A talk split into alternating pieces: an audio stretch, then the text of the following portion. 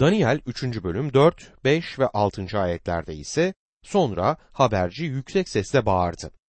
Ey halklar, uluslar, her dilden insanlar. Size şöyle yapmanız buyuruluyor. Boru, ney, lir, kanun, arp, davul ve her çeşit çalgı sesini duyar duymaz yere kapanıp Kral Nebukadnezer'in dikmiş olduğu altın heykele tapınacaksınız. Her kim yere kapanıp tapınmazsa hemen kızgın fırına atılacaktır. Açılış törenine katılan kalabalığın heykelin önünde eğilmeleri gerekiyordu. Eğer eğilmezlerse başlarına böyle bir şeyin geleceğinden haberleri yoktu. Bu daha önce kendilerine söylenmemişti. Orkestra başlar başlamaz herkesin diz çökerek yere kapanıp heykele tapınması beklenmekteydi. Her şey önceden planlanmıştı. Dikkat edin. Orkestra içerisinde çok çeşit çalgılar var. Boru bakırdan yapılmış, perdesiz üflemeli bir çalgı. Zurna çok keskin bir ses çıkartan nefesli bir çalgı.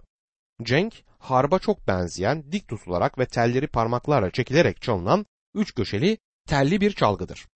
Ut kucağa alınarak çalınan iri karınlı, kısa saplı, altı çift telle çalınan bir çalgı. Ve bir başka çalgı ise gövdesi Hindistan cevizi kabuğundan yapılmış, uzun saplı bir sazdır. Gayda ise tiz sesli, zurnaya benzer bir bulunan tulumlu bir nefesli çalgı. Burada her çeşit müzik aleti dendiğine göre bu müzik aletlerinin dışında adı geçmeyen pek çok farklı müzik aletlerinin de olduğu düşünülebilir. Bu orkestraya bir isim vermek gerekirse karışık senfoni orkestrası demek mümkündür. Burada önemli olan şu, bu sadece bir tören değildir. İnsanlar burada tapınmaya zorlanırlar. Tapınma da zorlamayla olamaz. Gerçek tapınma yürekten gelen bir ifadedir. Bu insanların zorunluluk karşısında eğilmeleri yüreklerinden gelen bir ifade olmayacaktır. Sadece bir görüntü olarak yatıp kalktıklarını söylemek daha doğru olur. Yapılan müzik bedene, duygulara yönelikti. Tanrı'ya yönelik müzik gerçekten harikadır ve kişiyi gerçek anlamda tapınmaya hazırlayacaktır. Elçi Paulus imanlara yazarken tapınmada müziğin önemini pek çok kez vurgular.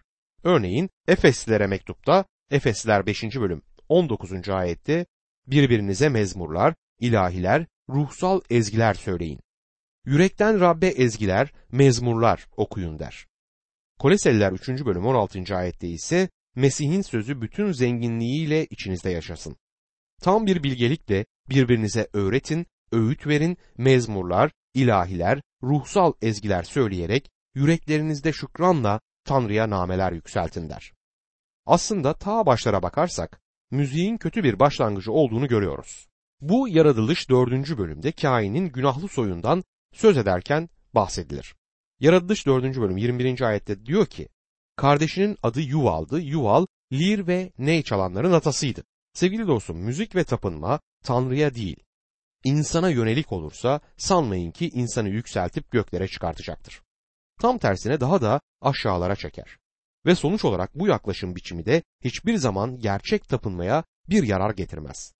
Tapınmayı öldürüp yok etmekten başka da bir işe yaramaz. Ama müzik aynı zamanda da tapınmayı doruk noktasına çıkartabilir ve ruhsal görevlerde büyük bir berekette olacaktır. Bu şekilde kullanıldığında. Büyük kilise topluluklarının düzenledikleri özel toplantıların birinde yaptığım konuşmamda özellikle bir olayı anımsarım.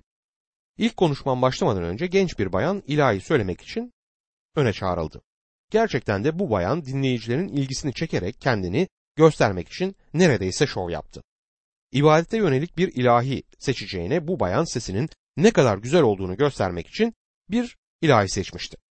Tabii ki toplantının ruhsal havasının bozulduğunu fark edince ben de konuşmama başlamadan topluluğa başka bir ilahi söylettim. Daha sonra kilisenin vaiziyle konuştuğumda ilahi söyleyen kızın kilise önderlerinden birinin kızı olduğunu bana söyledi.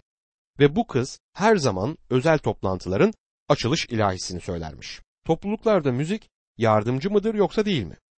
Dünyasal müziğin insanlar üzerinde çok büyük bir etkisi var günümüzde. Bu müziğin birçok kilise topluluğuna girerek onları da etkisi altına almış olduğunu görüyorum. Şükürler olsun ki buna karşı direnen pek çok kilise önderinde tanıyorum. Nebukadnezar heykele tapınmayı reddedenleri çok feci bir şekilde cezalandıracaktı. Bu olayda da yapılan müzik heykelin önünde dikilen kalabalığı tapınmaya hazırlamak için kullanılacaktı. Ve emin olabileceğimiz şey şudur ki bu üç delikanlının dışında herkes heykelin önünde yüzüstü yere kapandı. Daniel 3. bölüm 7. ayet. Bu yüzden ne zaman boru, ney, lir, kanun, arp ve her çeşit çalgı sesi duyulsa bütün halklar, uluslar, her dilden insanlar yere kapanıp Kral Nebukadnezar'ın diktiği altın heykele tapındılar diyor. Yerlere kadar eğilerek gösterilen bu tapınma hareketi tamamen dışa yönelik bir eylemdi. Belki de yere kapananların çoğunun yüreğinde şüphe vardı. Ama bunların hiçbirinde karşı olduklarını gösteren bir eylemi görmüyoruz. Eminim ki bu kişiler kendilerini haklı çıkartmaya çalışıyorlardı. Bizler de zaman zaman bugün aynısını yapıyoruz. Adamın biri bana üyesi olduğu kutsal kitaptan sapmış bir gruba katılma sebebini zamanında babasının orada seçkin bir önder olduğu ve öldüğünde de bu topluluğun onun adına binaya renkli camdan yapılmış bir pencere taktığını anlattı. Kiliseyi terk etmemesinin nedeni bu adamcağızın buymuş. Birçoğumuzun yaptığı gibi bu adam da kendine göre sudan bir bahane bulmuştu.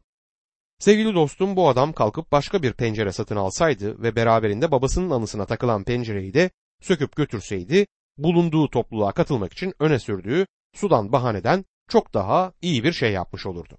Şimdi heykelin önünde eğilmeyi reddeden 3 İbrani gencine yönelik suçlamalara bakalım. Daniel 3. bölüm 8. ayet. Bunun üzerine bazı Kıldaniler yaklaşıp Yahudileri suçladılar diyor bu ayette. Görülüyor ki tören zamanında herhangi bir düzensizlik olmaması için kral gözcüler atamıştı. Ve bu gözcüler arasında bulunan bazı Kildaniler özellikle bu üç Yahudi gencini gözetliyorlardı. Belki bu kişiler bu gençleri kıskanıyorlardı ya da onlara karşı içlerinde kim besliyorlardı. Tabii ki Nebukadnezar'ın görevlileri arasında Yahudi olarak sadece bu üç delikanlı olduğunu unutmayalım. Kendilerine hiçbir görev verilmemiş, sürgünde bulunan diğer Yahudiler bu toplantıya katılmak için zaten çağrılmamışlardı. Daniel 3. bölüm 9 ila 12. ayetler arasında Kral Nebukadnezar'a Ey kral sen çok yaşa dediler. Boru, ney, lir, kanun, arp, davul ve her çeşit çalgı sesini duyan herkes yere kapanıp altın heykele tapınacak. Kim yere kapanıp tapınmazsa kızgın fırına atılacak diye bir buyruk çıkardın ey kral. Oysa Babil ilinde yüksek görevlere atadığın Şadrak, Meşak, Abednego adında bazı Yahudiler var. Bu adamlar seni saymadılar ey kral. Senin ilahlarına kulluk etmiyor, diktiğin altın heykele tapınmıyorlar. O günlerde bu orkestra oldukça meşhur olmalı ki bizlere üçüncü kez çalgıların listesi veriliyor. Kildanilerin kral Nebukadnezar'ın önünde bu üç İbrani gence yönelik yaptıkları suçlama çok resmi ve tamamen de usule uygun görünmektedir. Bu kişiler doğrudan doğruya gençlerin isimlerini tek tek vererek onları suçluyorlar. Verilen isimleri yanlış anlamak mümkün değildir. Çok net ve açık. İlginç olan suçlamanın yerinde ve doğru bir suçlama olmasına rağmen ey kral bu adamlar seni saymadılar ifadesinin yanlış olmasıdır. Çünkü bu gençler kralın şahsına yönelik herhangi bir eylemde bulunmuyorlar. Ona karşı saygısızlık da göstermediler. Tersine sadece heykelin önünde eğilip tapınmayı reddediyorlar. Bu karşı durma eylemi bağlı oldukları Tanrı'nın ne yüksek bir güce sahip olduğunu gösteren bir meydan okumadır. Bu da iman ettikleri Tanrı'ya ne kadar sadık olduklarını gösterir. Heykele tapınmayı reddeden üç İbrani gencin Tanrı'nın gücü hakkındaki söylediklerine bakın. Daniel 3. bölüm 13. ayet. Büyük öfkeye kapılan Nebukadnezar, Şadrak'ı, Meşak'ı, Abednego'yu çağırttı. Bu kişiler kralın yanına getirildiler. Nebukadnezar'ın bu şekilde öfkelenip kızması kendisinin psikolojik bir sorunu olduğuna işaret eder. Bu adama bir bakarsınız gülmekten adeta sarhoş olmuş, bir anda delirmiş, kin ve öfke kusar şekilde görüyoruz bu kralı. Böyle bir kişinin akli dengesinin yerinde olduğu şüphe götürür. Daniel 3. bölüm 14. ayette Nebukadnezar, Ey Şadrak, Meşak, Abednego, ilahlarıma kulluk etmediğiniz, diktiğim altın heykele tapınmadığınız doğru mu diye sordu.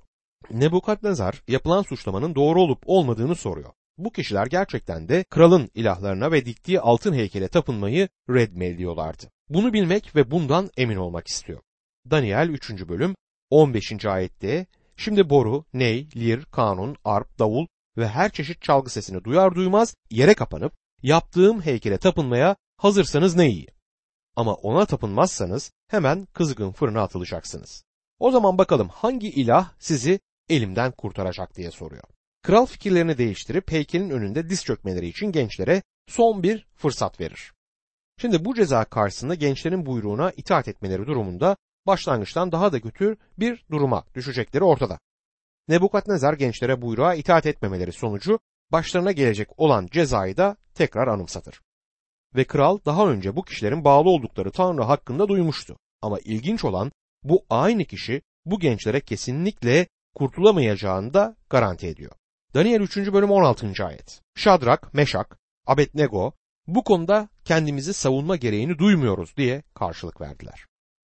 Ey Nebukadnezar diyerek krala yanıt vermektedirler ama ey kral sonsuza dek yaşa diye haykırmaz bu gençler. Ve çok rahat bir şekilde bizlerin sana yanıt vermesi gerekmiyor diyorlar. Bu şunu gösterir ki bu kişiler krala itaat etmemelerinin sonucunda başlarına ne geleceğini çok iyi biliyorlar. Bu kişiler gerek yok yanıtını verdiklerinde hesabını iyi yapmış olmalılar. Yani bu kişiler krala yanıt verirken kendi başına geleceklerini düşünmüş olmalılar. Babil'deki hikmetli kişiler bu İbrani gençlerine heykelin önünde yere kapanıp tapınmalarını tavsiye edeceklerdi ama bu gençler Tanrı'nın kendileri için ne buyurduğunu çok iyi biliyorlardı. Çıkış 20. bölümde Tanrı 20. bölüm 3 ila 6. ayetlerde bakın ne diyor. Benden başka Tanrın olmayacak. Kendine yukarıda gökyüzünde, aşağıda yeryüzünde ya da yer altındaki sularda yaşayan herhangi bir canlıya benzer put yapmayacaksın. Putların önünde eğilmeyecek, onlara tapmayacaksın. Çünkü ben Tanrı'nın Rab, kıskanç bir Tanrıyım. Benden nefret edenin, babasının işlediği suçun hesabını çocuklarından, üçüncü, dördüncü kuşaklardan sorarım. Ama beni seven, buyruklarıma uyan binlerce kuşağa sevgi gösteririm. Bu gençler Tanrı'ya sadık kalarak gerçekten de çok büyük bir cesaret örneğini sergilemiş oluyorlar. Daniel 3. bölüm 17 ve 18. ayetlerde kızgın fırına atılsak bile ey kral kendisine kulluk ettiğimiz Tanrı bizi kızgın fırından kurtarabilir. Senin elinden de bizi kurtaracaktır. Ama bizi kurtarmasa bile bil ki ey kral ilahlarına kulluk etmeyiz. Diktiğin altın heykele tapınmayız diyorlar. Tanrı isterse bizleri senin elinden kurtaracaktır demekle her şeyi net bir biçimde vurgulamış olmaktadırlar. Sonuç ne olursa olsun bu gençler Nebukadnezar'ın yaptırdığı puta değil, yüce olan diri Tanrı'ya hizmet etmeyi seçiyorlar. Alev alev yanan fırına atılan üç İbrani gencin korunmalarını şimdi göreceğiz. Daniel 3. bölüm 19 ve 20. ayetler. Nebukadnezar, Şadrak, Meşak, Abednego'ya çok öfkelendi. Onlara karşı tutumu değişti. Fırının her zamankinden yedi kat daha çok ısıtılmasını buyurdu. Sonra ordusundaki bazı güçlü askerlere Şadrak'ı, Meşak'ı, Abednego'yu bağlayıp kızgın fırına atmalarını buyurdu. Fırın her zamankinden yedi kat daha ısıtıldı. Gerçekten de kontrol edilemez bir doğaya sahip bir kral görüyoruz. Bu kişi daha önce bu gençlerin tarafındayken birdenbire aşırı derecede duygularına kapılarak kim ve öfke solumaya başlar. Tıpkı rakibine karşı ölüm soluyan bir boğa gibidir. Düşünebiliyor musunuz? Bu kişi öfkesinden dolayı hızını alamayarak fırının sıcaklığını normalinden 7 kat daha arttırır. Aslında bu gerekmiyordu ama bu bizlere nasıl bir yüreğe sahip olduğunu gösterir. Daniel 3. bölüm 21. ayette ise böylece bu kişiler şalvarları, kaftanları, sarıkları ve öbür giysileriyle birlikte bağlanıp kızgın fırına atıldılar der.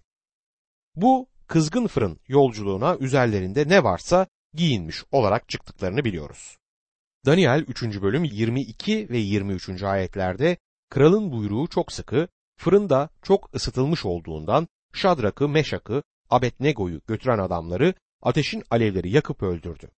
Üç adamsa Şadrak, Meşak, Abednego bağlı olarak kızgın fırına düştüler der. Nebukadnezar öylesine öfkeliydi ki görevlilerin başına gelecekleri düşünmedi bile. Esirlerin hiç bekletilmeden kızgın fırına atılmalarını emretti ama görevliler alevlerin çok yüksek sıcağına dayanamadı. Daniel 3. bölüm 24 ve 25. ayetlerde ise o zaman kral Nebukadnezar şaşkınlık içinde birden ayağa kalktı. Danışmanlarına biz ateşin içine bağlı üç kişi atmadık mı diye sordu. Danışmanlar kuşkusuz ey kral diye karşılık verdiler. Kral ben dört kişi görüyorum dedi. Ateşin içinde yürüyorlar bağlarından çözülmüş, hiçbir zarara uğramamışlar. Dördüncünün görünümü de bir ilahi varlığa benziyor. Herhalde bu fırın açık ve içi görülen bir fırındı. Ve Nebukadnezar kızgın alevli fırına atılan gençlerin ölümünü beklerken bir anda bu kişilerin hala yaşamakta ve korkunç alevlerin içerisinde yürümekte olduğunu görünce çok şaşırdı. Bunun dışında şaşırtıcı olan başka bir gerçek alevlerin içerisinde dördüncü bir kişinin görünmesiydi. Nebukadnezar bu kişiyi ilahi bir varlık görünümünde tanımlar. Aynı zamanda bu ifade ilahların oğlu olarak da tercüme edilebilir. İlginç olan daha önce Daniel gerçek ve diri olan Tanrı hakkında krala söz etmiş olmasına rağmen Nebukadnezar kendisine söylenen bu gerçek hakkında düşünmemişti. Ruhsal açıdan bir bilgisi olmadığı için sadece gördüğü olağanüstü görüntüyü düşünebiliyordu. Gördüğü kişi ilahların yani putların oğullarından birisi gibi göründü ona. Nebukadnezar bu dördüncü kişiyi kime benzetirse benzetsin ben yürekten inanıyorum ki bu adam Tanrı'nın oğlu Mesih'in beden almadan önceki görüntüsüdür. Tanrı'ya sadık olan bu gençlerin alevli fırından sağ çıkmaları gerçekten bir mucizeydi. Bunun başka bir açıklama tarzı yoktur. Ya kabul edersiniz ya da etmezsiniz. Daniel olayları ya yanlış gösterir ya da gerçeği anlatır. Günümüzde Yeni Ortodokslar adı altında kutsal yazıların gerçek anlam diliyle oynayan bir grup var. Bu kişiler burada anlatılmak istenenin bu değil aslında ruhsal bir gerçek olduğunu yani olayın gerçekte yaşanmamış ama ruhsal bir resim olduğunu söylerler. Sözün asıl anlamını kesip atarak bilgiçlik tasladıklarını söyleyebilirim. Aslında bu bilgiçlik değil, ikiyüzlülük ve sahteciliktir. Birkaç yıl önce tecrübeli bir vaiz yurt dışında bana çok tanınmış bir kiliseye yaptığı ziyaretten söz etti. Arkadaşının oğlu bu kilisede vaizmiş. Vaiz arkadaşım bana bu genç vaizin vaaz ederken kürsüde alışık olduğu dili kullandığını söyledi. Daha sonra benim tanıdığım vaiz kürsüye çıkıp bu genç vaizi tebrik ederek tıpkı John Wesley gibi konuşuyorsun demiş. Ki John Wesley bazılarımızın bildiği gibi ünlü bir vaizdir. Genç vaiz şöyle yanıt vermiş.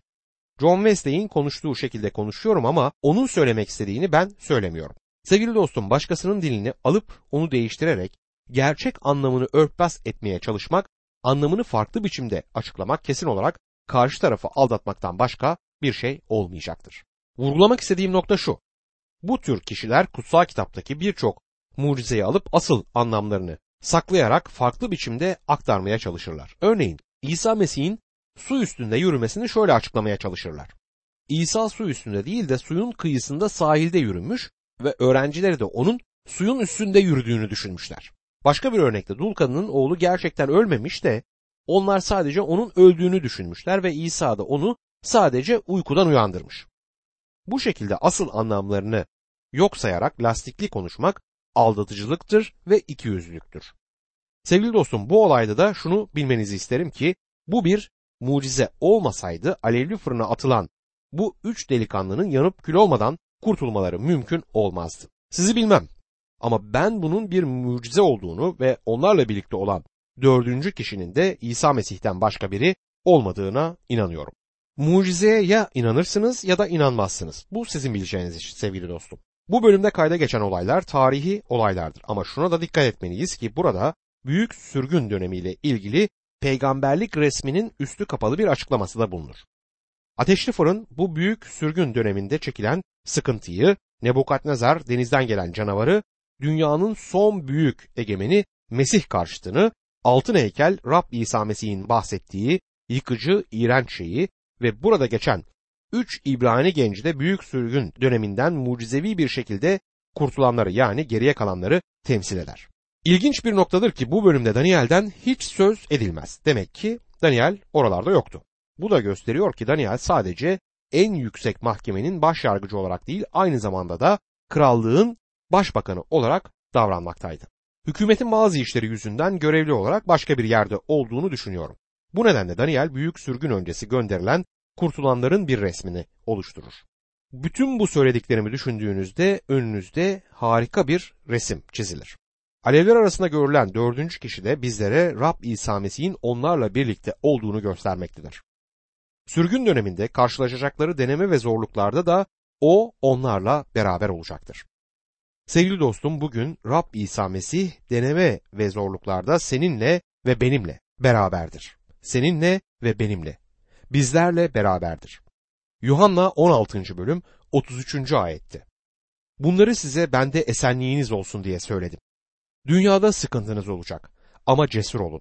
Ben dünyayı yendim diyor İsa Mesih. Ve Matta 28. bölümün 20. ayetinde işte ben dünyanın sonuna dek her an sizinle birlikteyim der İsa.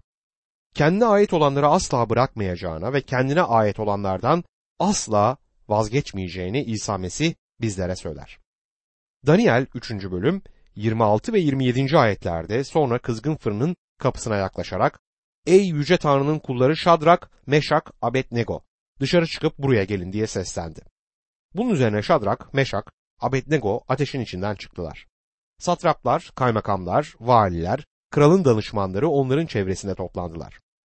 Adamların bedenlerinde ateşin hiçbir etkisi olmadığını gördüler. Başlarındaki tek saç yanmamış, giysileri değişmemiş, ateşin kokusu üzerlerine sinmemişti diyor. Nebukadnezar sonunda dize gelerek bu üç genci ey yüce tanrının kulları diyerek kabul eder.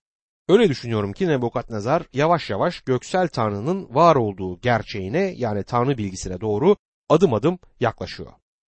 Bir kere düşünelim. Fırına atılan bu adamlar saçlarının tek bir kılı yanmadan ve elbiselerinin üzerlerine hiç duman kokusu bile sinmeden dışarıya çıktılar. Bundan daha net, daha açık bir mucize olabilir mi? Şimdi Nebukadnezar'ın ikna olması İbrani gençlerin tanrılarıyla ilgili kararı ve Hananya, Mişeal ve Azarya'nın üst konuma yükseltilmelerini görüyoruz. Daniel 3. bölüm 28, 29 ve 30. ayetler. Şöyle der, bunun üzerine Nebukadnezar, Şadrak, Meşak ve Abednego'nun tanrısına övgüler olsun dedi. Meleğini gönderip kendisine güvenen kullarını kurtardı. Onlar buyruğuma karşı geldiler. Kendi tanrılarından başka bir ilaha kulluk edip tapınmamak için canlarını tehlikeye attılar. İşte buyuruyorum. Hangi halktan, ulustan ya da dilden olursa olsun, Şadrak, Meşak ve Abednego'nun tanrısından saygısızca söz eden herkes paramparça edilecek, evleri çöplüğe çevrilecek. Çünkü böyle kurtarabilen başka bir tanrı yoktur. Sonra Şadrak'ı, Meşak'ı, Abednego'yu Babil ilinde daha yüksek görevlere atadı. Nebukadnezar'ın bu açıklamasında şahsi bir nokta yok ama her şeye kadir olan diri tanrının kudretini ve bu üç gencin kurtuluşlarında gösterdiği gücü kabul eder. Ve kendi ilahlarından daha üstün olduğunu da itiraf eder. Bu da bizlere Nebukadnezar'ın bu konuda olan düşüncesinin tamamıyla değiştiğini göstermektedir. Bir sonraki bölümde ise onun kişisel tanıklığını okuyacağız. İnanıyorum ki Nebukadnezar gerçek ve diri olan Tanrı'yı tanımaya başladı. Bu adamın yıllarca içinde yoğrulduğu putperestlik inancından çıkıp kurtulması uzun bir zaman aldı. Şimdi bu üç İbrani gencin tekrar Nebukadnezar'ın gözünde lütuf bulduğunu görüyoruz. İki kez ölüm cezasına çarptırıldılar. İki kez mucizevi bir şekilde kurtuldular ve iki kez de tüm bu olayların sonunda terfi ederek üst konumlara yükseltildiler. İşte değerli dostum Rab İsa Mesih de aynı şekilde kendisine ait olanları yeryüzünde koruyabilecek güçtedir. Bu güvence her birimize teselli vermeli. Bakın Yuhanna 10. bölüm 27 ve 28. ayetler bizlere nasıl sesleniyor? Koyunlarım sesimi işitir. Ben onları tanırım. Onlar da beni izler. Onlara sonsuz yaşam veririm. Asla mahvolmayacaklar. Onları hiç kimse elimden kapamaz. Ve Yuhanna 17. bölüm 11 ila 15. ayetlerde ben artık dünyada değilim ama onlar dünyadalar. Ben sana geliyorum. Kutsal Baba, onları bana verdiğin kendi adınla koru ki bizim gibi bir olsunlar. Onları dünyadan uzaklaştırmanı değil, kötü olandan korumanı istiyorum der İsa Mesih. İbraniler mektubunda ise İbraniler 7. bölüm 25. ayette bu nedenle onun aracılığıyla Tanrı'ya yaklaşanları tümüyle kurtaracak güçtedir. Çünkü onlara aracılık etmek için hep yaşamaktadır der. Ve bu konuda sizlere son olarak 2. Timoteus 1. bölüm 12. ayeti okumak istiyorum. Bu acıları çekmemin nedeni de budur. Ama bundan utanmıyorum. Çünkü kime inandığımı biliyorum. Onun bana emanet ettiğini o güne dek koruyacak güçte olduğuna eminim der Elçi Paulus. Sevgili dostum sen ve ben sıkıntı dolu bir dünyada yaşıyoruz. Tanrı'nın çocuklarından bazıları ateşli fırına girecek. Ama Rabbimiz oradan da onları dışarı çıkarıp koruyabilecek güçtedir. Sorun gerekli olduğu gibi ona yeterince güvenme sorunudur. Duam şudur ki bu üç delikanlının sahip olduğu iman bizlerde de olsun.